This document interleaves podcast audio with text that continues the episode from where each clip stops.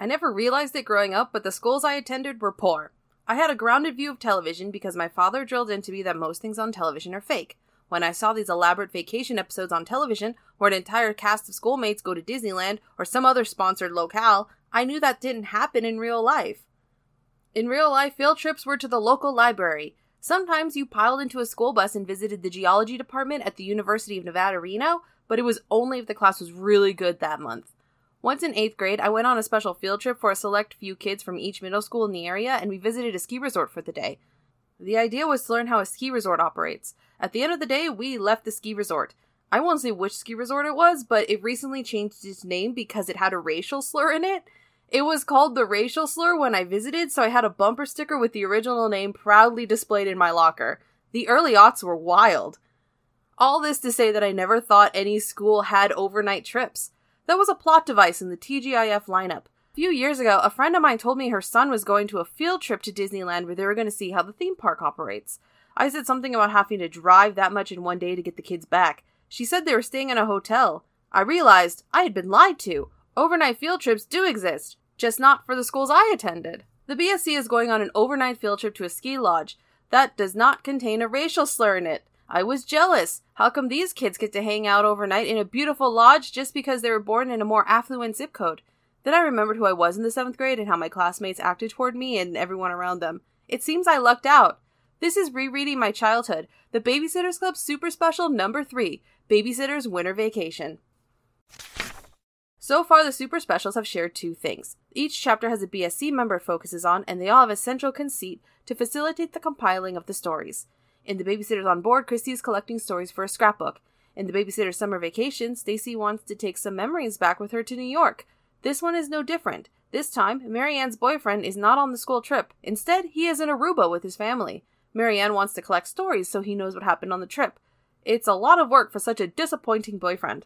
Anyway, this is an annual field trip for Stoneybrook Middle School and is mandatory unless you have a good excuse, like your family wants to go to Aruba. For me, mandatory attendance usually meant that the school couldn't get kids to show up otherwise. You'd think kids would want to get away from their parents and have a fun trip to a ski lodge, so I wonder what happened in the past. Maybe Stoneybrook Middle School uses the trip as a way to price gouge the rich parents and exploit the poor parents. Or Stoneybrook Stepfordian Visage is breaking away and the seedy underground is showing again. With money laundering.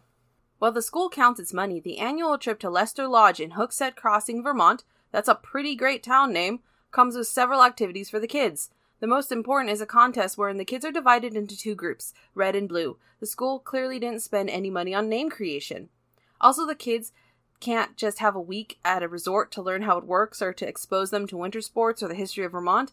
No, we need kids to compete against each other. We need to train them so they get used to arbitrary competition so they'll buy sports merchandise and have a strange attachment to a location, America, and think that other countries are shitholes. Other places. Mary Anne. Oh no, the trip might be cancelled before it's even begun. There's a big storm coming in. Oh, oh wait, don't worry about it. A paragraph later, the vice principal confirms that the trip is still on.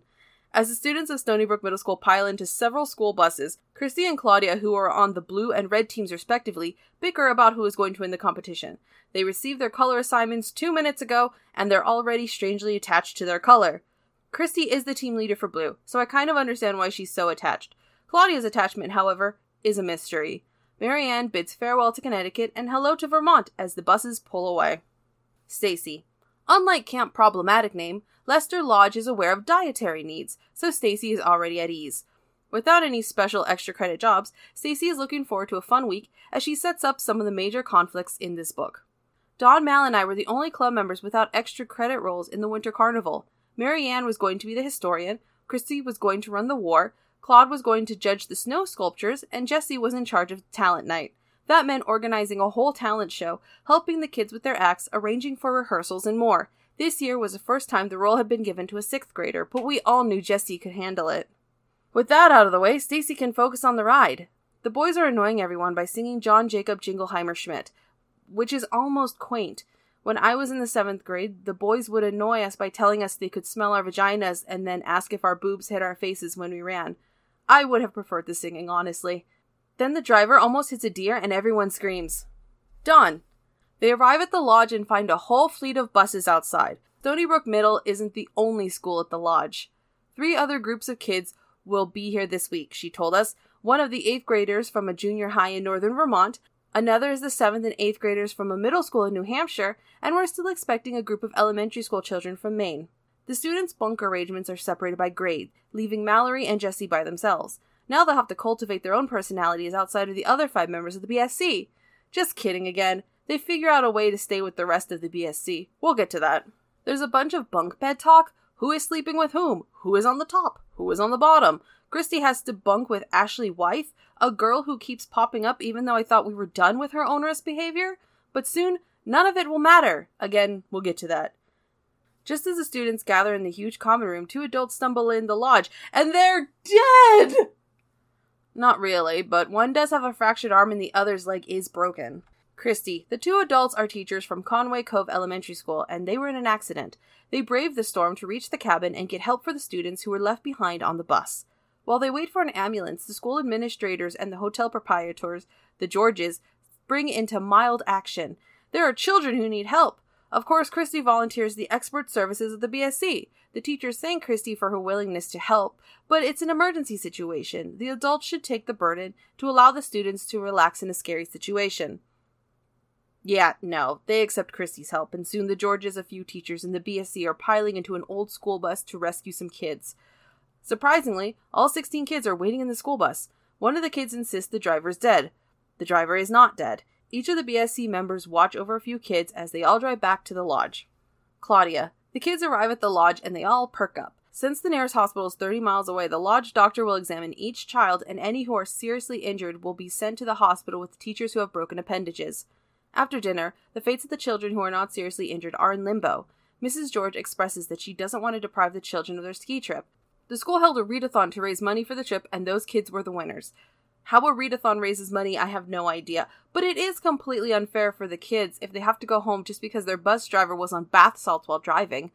There's no indication that the bus driver was on bath salts, but there's no explanation for the accident, so I'm going to assume bath salts. Once again, Kristy volunteers the BSC to watch over the kids. The teachers don't want to take any responsibility, so they accept. The BSC moves into a dorm with the kids, rendering the scenes where Jessi and Mallory were separated from the rest of the BSC, as well as the bunk arrangement talk, utterly meaningless. Mary Anne. It's the first morning since arriving at the lodge. The BSC members help the kids get dressed and then they clamor for breakfast. The Stoneybrook PE teacher, Mrs. Halliday, makes some announcements that don't really affect the plot, but she does stuff later, so I have to introduce her. Despite the club's general togetherness, after breakfast, it's a different story. By 10 o'clock in the morning, I found myself pretty much on my own. Kristy, Claude, Dawn, and Stacey had hit the slopes. Mallory was off doing something with her secret journal project, and Jessi had volunteered to entertain Pinky for the day since Pinky was under doctor's orders to stay inside with her foot up. Mary Anne visits the lodge's library. Her assignment? Research the history of the lodge. If the school has been doing this tradition for years, you'd think a previous student would have already done this assignment, but here's Mary Anne, reading about the ghost of Lester Lodge. The cook saw a hat fly once. So she writes a letter to Logan even though he's in Aruba. I love the post office, but they cannot get a letter from Vermont, which, if you remember, is covered in a storm, to Aruba, a country in the Caribbean, all in one week. She starts it with, My dearest Logan, and continues with, My thoughts are with you, and only you, every second of every day. Someone took a documentary about the Bronte sisters a little too seriously. Then she worries that he's hanging out on a beach with a pretty girl. She doesn't do any more work on her extra credit project. Jessi, Jessi doesn't want to ski, slip on some ice, and then break her arms and legs, rendering her unable to dance. This seems to bother her, but I think it's a completely fair worry. Instead, she volunteers to entertain Pinky, a girl with a ridiculous name who sprained her ankle on the bus accident. Pinky is a jerk. She's terse and treats Jessi like a personal servant, the optics of which are not great. When Jessi wins a game of memory against Pinky, the girl accuses Jessi of cheating. That seems to be a common tactic for terrible people when they lose. The winner is cheating or committing fraud or switching votes, even though to do so would require the magic of Doctor Strange. Stacey. Stacey assists Mrs. Halliday with the elementary school kids on the ski slopes. After a few lessons, Stacey is free to ski on her own and she goes down the bunny hills. Alan Gray, a boy who harassed the girls, but it's portrayed as comedy, is slamming into the other boys. Eventually, even Stacey is a victim of someone slamming into her. This time, however, it's a cute boy named Frenchy de Croissant. Or, excuse me, his name is Pierre d'Amboise.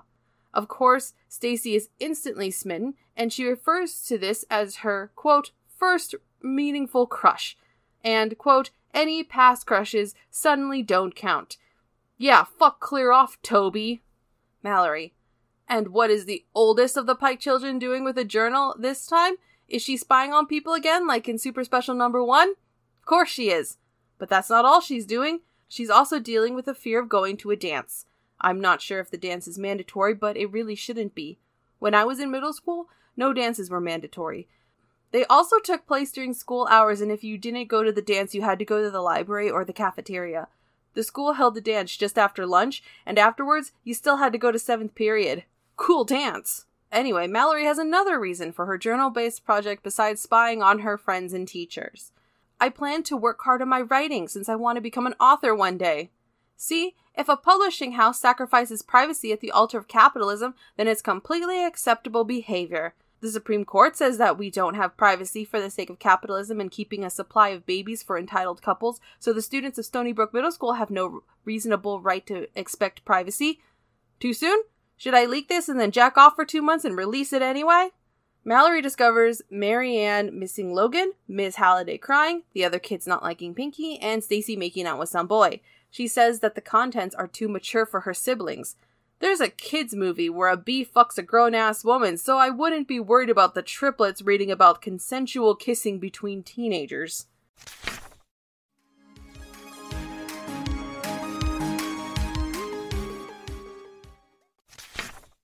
Dawn. Dawn is having some trouble. She screws up during the ice skating relay.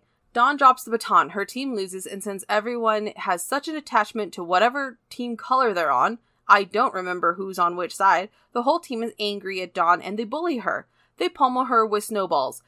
Because that will help the team win the next competition, I think? I'm not sure what they're going for. Dawn finds Mary Anne and tries to confide in her, but all Mary Anne can think about is her dopey boyfriend. Dawn fires her as her bunkmate, but Dawn can't fire Mary Anne because Mary Anne quits. Mary Anne. Marianne speaks with an old lady who has never heard of the Lester Lodge ghost. Then she talks to the cook who saw the flying pan. Then she talks to another old person who doesn't know anything about the ghost. Finally, she talks to Mr. George. In the late 1930s, a visitor was found dead in his bathtub, and after that, some guests reported some strange occurrences. And that's the end of the ghost talk because it's time for Mary Anne to mope about Logan again, this time with her teacher, Miss Halliday, who is missing her fiance. Kristy. Kristy and Claudia set up an impromptu snowman contest for the elementary school kids. But what could we give the Conway Cove winner? I know, Claudia cried suddenly, but I can't tell you what it is. It'll be a surprise. What if we don't like it? asked Amber. Yeah, I thought, but all Claude would say is, Trust me, it's good. She has no idea what to give the winner. A surprise is code for give me some time to scrap something together. Claudia snaps a Polaroid of each kid with their snowman creation. The prize is a ribbon under their Polaroid. The kids seem happy. I would have opted for the cash instead, but that's just me. Later, it's finally time for the official snowman building contest between the red and blue teams. Because it would be a conflict of interest, Claudia sits out. No, I'm just kidding. Like a Supreme Court justice, Claudia disregards her obvious conflict of interest and judges the contest in her own team's favor. Kristy is upset. Is it because of the obvious issue of having a member of one team judge both teams in a subjective contest? No, it's because Claudia is a good skier. Claudia. Despite Claudia's skiing prowess, she still takes some lessons from a professional. The professional turns out to be a cute guy named Guy. For the third super special in a row, Claudia has a crush. Remind me, who is supposed to be the boy crazy one? After a skiing montage, Guy, who looks about 25, calls her a champion in an exaggerated accent.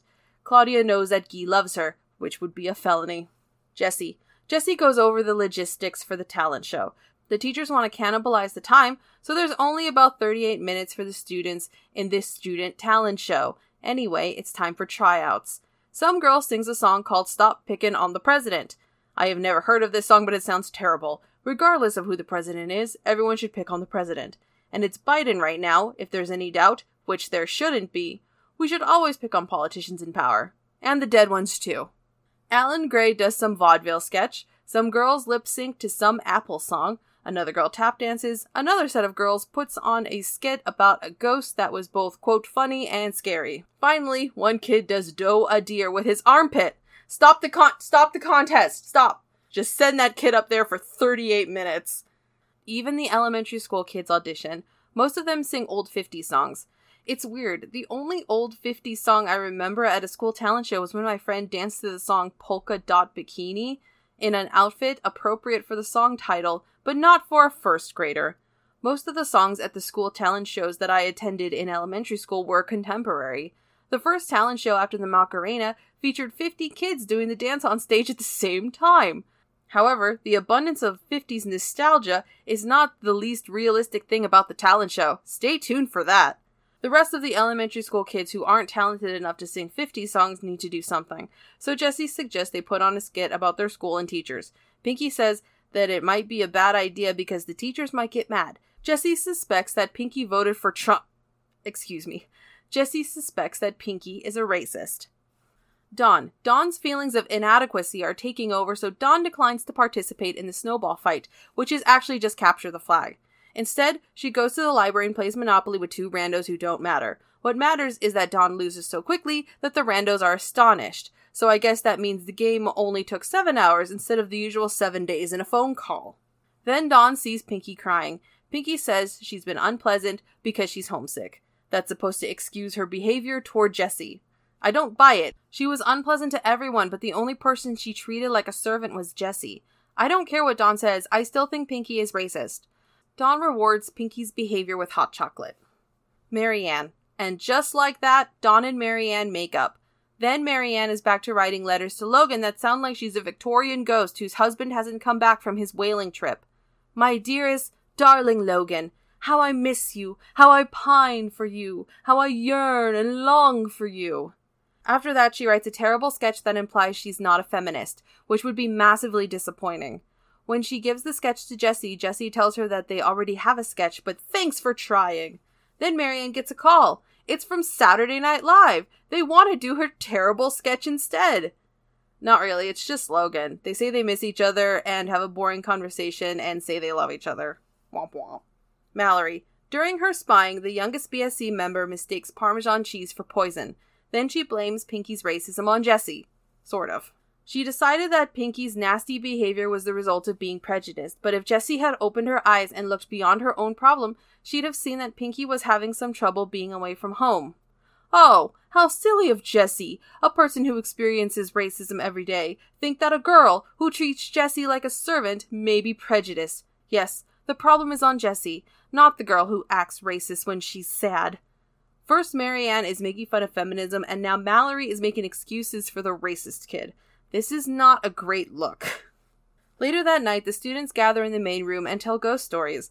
They are mostly of the urban legend variety, including the woman whose dog bit off a would be burglar's finger, which I think was on an episode of Beyond Belief Fact or Fiction, and the escaped maniac slash boyfriend scratching at the roof of a car.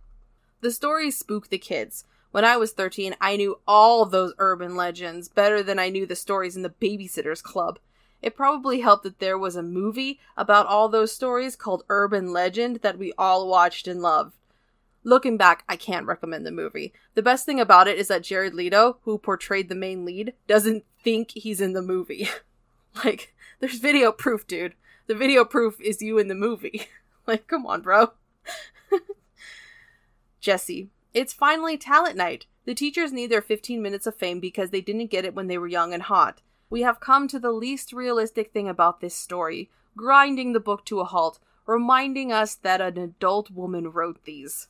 One teacher stepped forward and said, Welcome to the doo wop stop. Then he stepped back in line. For the next seven or so minutes, those teachers sang a medley of 50s hits. That in itself was pretty good because it turned out that these, like, math and social studies teachers could really harmonize. But the fun part was that they changed the words of the songs. So they were singing about things like kids cutting classes, the noise in the cafeteria, the bus ride to Lester Lodge, and even the Winter War. When they were done, they somehow seemed like real people to me instead of just teachers. I guess they sounded like that to the rest of the kids too because they got a huge round of applause. What? Absolutely not.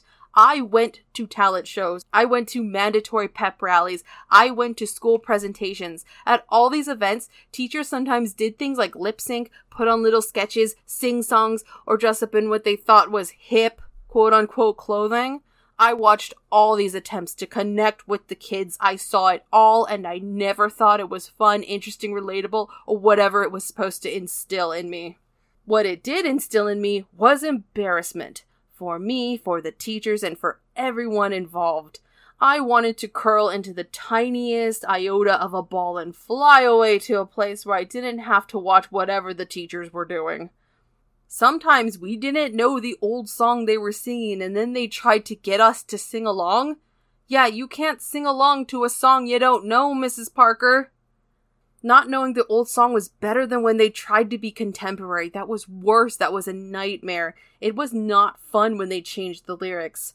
Hey, that's not the song I know. Just sing the stupid song like it sounds on the radio. But that wasn't what made it a nightmare. Sometimes the teachers would dress up They'd put on puffy pants, backwards hat, and those sunglasses that were slit, and then they'd rap, and they'd rap and dance. They gesticulate in a way that for them meant hip hop, but for us it meant they never listened to anything harder than vanilla ice. Only clean rap for them. Looking back, their performance was probably quite racist, like baby's first minstrel show. And after it was over, there was no wild applause, there was no admiration. There was polite, if not lackluster, applause and relief that it was over. And then there was reflection. How do they not know that's not how you dress or dance? Do they know the actual song? Do they know how California Love actually goes? Finally, the dread set in. Are we going to be like that?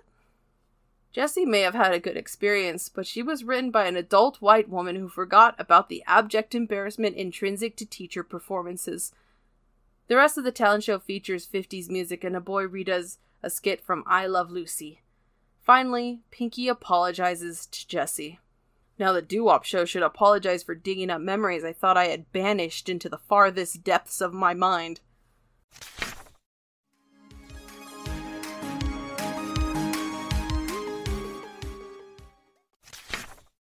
Claudia. While fantasizing about her ski instructor as if he were a predator, somehow Kristy's team, Blue, defeats Claudia's team, Red, in the ski race. At lunch, Claudia talks about how Guy likes her. Mary Anne says he's too old, and she would be correct. Claudia remarks that age doesn't matter. Claudia, age matters a lot. The only dudes who would agree with you are dudes you shouldn't be talking to. They're also the ones who know the age of consent in every state. Then Guy introduces Claudia to his family, a wife and kid and everything. Guy is not a predator, but Claudia is still devastated. I, the reader, am relieved. Kristy. The first thing Kristy does that morning is scour the cafeteria for cross country skiers. She finds two victims, both of whom have little to no experience with cross country skiing. One ends up falling and the other kid breaks his ankle. Kristy's team loses both the event and the entire war. Kristy finally realizes she's been a jerk and runs to Mary Anne. She says that the point of the game was to have fun. No, Kristy, the point of the game is to get you accustomed to pointless competition, so the only way you can feel successful is through the suffering and loss of another person or group of people. Mary Anne soothes her. Mallory. Mallory doesn't want to go to the dance because she can't dance. I think it's a valid reason, but the other members of the BSC don't think so. Plus, the elementary school kids are going to the dance also. So it's more like a school wide gathering with dimmed lighting. Anyway, because people can't just say no and everyone stops bothering them, Mallory goes to the dance. Some boy from her math class asks her to dance. Mallory wonders what she was worried about. I continue to think dances are stupid. Stacey. Stacey puts in a fancy hair clip and dances with Pierre. They promise to write each other. He kisses her hand and she vows to never wash her hand again. Stacey becomes a super spreader. Mary Anne. They arrive back in Stoneybrook safely. There are some postcards, and Mary Anne refers to the BSC as the greatest friends in the world. Once again, it's time for my arbitrary ranking of the stories, starting from the worst and ending with the best. Kristy, who the hell cares about the Winter War? Dawn, see Kristy. Claudia, I'm glad Guy wasn't a predator, but she needs a different storyline besides a crush. Stacey, Pierre seems fine. There wasn't much winter war with her stuff, so that was welcome. Mallory, why is she spying on people again? Also, if she doesn't want to go to a dance, don't make her. Why are the characters so dedicated to making people do things they don't want to do? Jessi, I don't care what her reasons are. Pinky is a miserable character to read about. I wholeheartedly disagree with Jessi about teachers performing, but I enjoyed the talent show auditions. It would be nice for Jessi to participate in something besides a talent show, though. She needs her own little romance instead of Claudia for the millionth time. Mary Anne. The archaic prose in her letters made for the funniest moments in the book, but not for the right reasons. I liked the ghost stuff, but Mary Anne's pining overshadowed what should have been a spooky tale about flying cutlery. Overall, this book is a rehash of previous super specials. Claudia gets a crush, Mallory is spying, Jessi is dealing with the talent show, and Kristy is being a jerk. The only characters who get some variety are Stacey and Dawn. It's not like they should stop doing those things altogether. I just want an iota of variety. Add a little spice. Additionally, the stories didn't connect as much as I would like. Sure, characters had cameos in other characters' stories, but none of these cameos really affected or changed a potential outcome for another character. Dawn sort of caused her team to lose the war, but when Kristy was scrounging for cross country participants, I think the fate of the blue team was sealed. But you know what? There are so many more super specials in the future and more opportunities to see the BSC in unusual circumstances. It wasn't perfect, but I did have an enjoyable time reading it, even if it brought up some memories I would have preferred to keep buried. So, if you're in a beautiful cabin like the BSC members, at a beach in Aruba, or at home reading a book, I hope you're safe and warm. Happy holidays, and I'll see you next time.